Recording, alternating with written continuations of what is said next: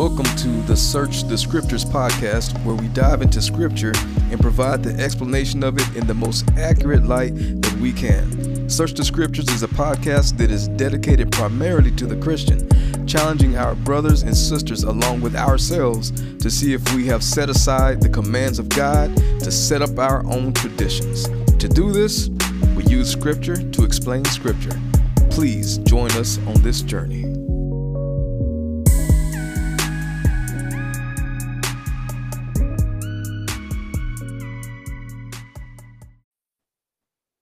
Right, so we are in Genesis chapter 48. Let's jump right into it, Mary Berry. Okay, so Genesis chapter 48, verses 1 through 7 says, Sometime after this, Joseph was told, Your father is weaker. So he set out with his two sons, Manasseh and Ephraim. When, Jake, when Jacob was told, Your son Jake, Joseph has come to you, Israel summoned his strength and sat up in bed. Jacob said to Joseph, God Almighty appeared to me at Luz in the land of Canaan and blessed me. He said to me, I will make you fruitful and numerous. I will make many nations come from you, and I will give this land as an eternal possession to your future descendants. Your two sons born to you in the land of Egypt before I came to you in Egypt are now mine. Ephraim and Manasseh belong to me just as Reuben and Simeon do. Children born to you after them will be yours and will be recorded under, under the names of their brothers with regard to their inheritance. When I was returning from Paddan, to my sorrow, Rachel died along the way, some distance from Ephrath in the land of Canaan. I buried her there along the way to Ephrath, that is Bethlehem. So we have here Jacob is on his deathbed, he's about to die. And uh Joseph comes to see him and he brings his uh, two sons with him, Manasseh and Ephraim. Jacob, as far as we know, has not seen these two sons yet. And so he's uh he he tells him that God spoke to him. So this is all is going to be, from what I can tell, is going to be uh, uh, a prophecy that takes place. And this how he this intuition that he has about what he's about to say. So he says to Jacob that your two sons that you have they, uh, they're going to be mine. They'll be reckoned as mine. And he appears to do this to honor his wife Rachel, is what it seems like. Um, and he did this in faith. And we'll look into why I say this in a second, but he did this in faith. And so uh, the rights of the firstborn, Reuben, his firstborn was Reuben, the rights of the firstborn were given to the two sons of Joseph. And that's what we see that's about to happen here in just a little bit. Because remember, Reuben was the firstborn. He should have got the firstborn rights, but now they're about to go over to uh, these two instead. Any questions or comments on this before we go forward on this one? What you got, G White? Hey man, I just want you to know I'm not here to cause trouble. I come in peace, but I'm confused on did the granddaddy just take the grandkids? What, what just happened? That's right. No, that's exactly what happened. He said that those two sons, the two sons that, that were born to you, are mine. Uh, now he's not taking them as far as like uh taking them away from from uh from Joseph per se. I don't know. And, and, at this point, they're probably like at least 18 years old at this point. They're they're they're older, they're they're grown at this point. But he is saying that they are reckoned as as, as my they'll be considered as my children. I don't know what that means. He's given the blessing to them. So the blessing was supposed to go, a particular blessing of the firstborn was supposed to go to Reuben, and Reuben forfeited that. And so mm-hmm. uh and so it's going to those two sons instead. Now I can't say with 100% certain certainty why it's specifically going uh to these two uh but it is he's so he's taking these two and it and it and it like I say it appears because he starts talking about Rachel that it is to honor her but uh but yeah and it's and it's not just like for uh, for now thing like this is forevermore this is this is what these two sons are considered as Jacob's sons Yeah, I, I know it didn't clear it up any, but that's that's what we're given. this is what we're told. Anybody else got anything on this one? And uh, we're going to take a look a little bit later, or uh, here in a little bit actually, about him. Uh, and we're going to detail next chapter two about uh, how he forfeited it. We already talked about it a little bit, but we'll get into it more. But let's go to the uh, next uh, the next verse, Mary Berry. So Hebrews chapter 11, verse 21 says, By faith, Jacob, when he was dying, blessed each of the sons of Joseph, and he worshipped, leaning on the top of his staff. So this is why I say that he did this by faith, because we're told in Hebrews that that's exactly what he did. He didn't know. He just had this faith that this is what's supposed to happen. And in fact, it appears that as he's talking about them, he doesn't even know who they are. So it says by faith he's actually doing this. He's he's uh he's he's blessing these two sons. Questions or comments on this so far? All right, next one, Mary Berry. So First Chronicles chapter 5, verses 1 through 2 says, These were the sons of Reuben, the firstborn of Israel. He was the firstborn, but his birthright was given to the sons of Joseph, son of Israel, because Reuben defiled his father's bed. He is he is not listed in the genealogy according to birthright. Although Judah became strong among his brothers and a ruler came from him, the birthright was given to Joseph. So we're told here that uh yes, that Reuben was the firstborn, but he his birthright was forfeited. It was given to the sons of Joseph, uh, son of Israel. So to these two sons, uh, and it says specifically because he defiled his father's bed. Any questions or comments on this so far? What you got, G White? Is this this Reuben the one who took his father's concubine? That's right. Hmm. And he forgave him. Okay and he still doesn't know this far as at least it isn't isn't said yet. We don't know if uh Reuben knows that Jacob, his father, knows. But in the next chapter two, we're gonna find out for certain that he finds out. Okay, yes, daddy knows about it now. Anybody else got anything on this one? Next with Mary Berry. So Genesis chapter 48, verses 8 through 12 says, When Israel saw Joseph's sons, he said, Who are these? And Joseph said to his father, They're my sons God has given me here. So Jacob said, Bring them to me, and I will bless them. Now his eyesight was poor because of old age. He could hardly see. Joseph brought them to him, and he kissed and embraced them. Israel said to Joseph, I never expected to see your face again, but now God has even let me see your offspring. Then Joseph took them from his father's knees and bowed with his face to the ground. So here we have uh the, the remember he was already talking about these two sons. And he still, as far as we can tell, what this is letting me see is that he didn't he didn't even know who they were.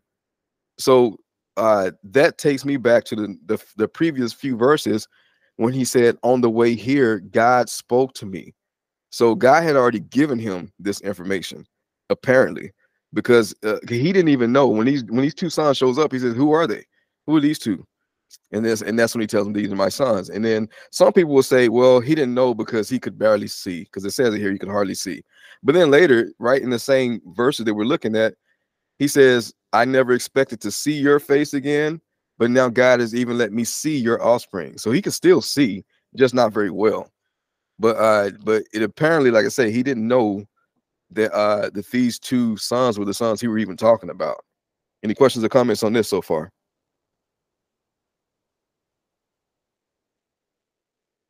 All right, next to Mary Berry. Genesis chapter 48, verses 13 through 19 says, Then Joseph took them both with his right hand Ephraim toward Israel's left, and with his left hand Manasseh toward Israel's right, and brought them to Israel. But Israel stretched out his right hand and put it on the head of Ephraim, the younger, and crossing his hands, put his left on Manasseh's head, although Manasseh was the firstborn. Then he blessed Joseph and said, The God before whom my fathers Abraham and Isaac walked, the God who has been my shepherd all my life to this day, the angel who has redeemed me from all harm, may he bless these boys, and may they be called by my name in the names of my fathers Abraham and Isaac, and may they grow to be numerous within the land. When Joseph said, when, when Joseph saw that his father had placed his right hand on Ephraim, Ephraim's head, he thought it was a mistake and took his father's hand to move it from Ephraim's head to Manasseh's. Joseph said to his father, Not that way, my father. This one is the firstborn. Put your right hand on his head. But his father refused and said, I know, my son, I know. He too will become a tribe, and he too will be great. Nevertheless, his younger brother will be greater than he, and his offspring will become a populous nation. So a lot is happening here.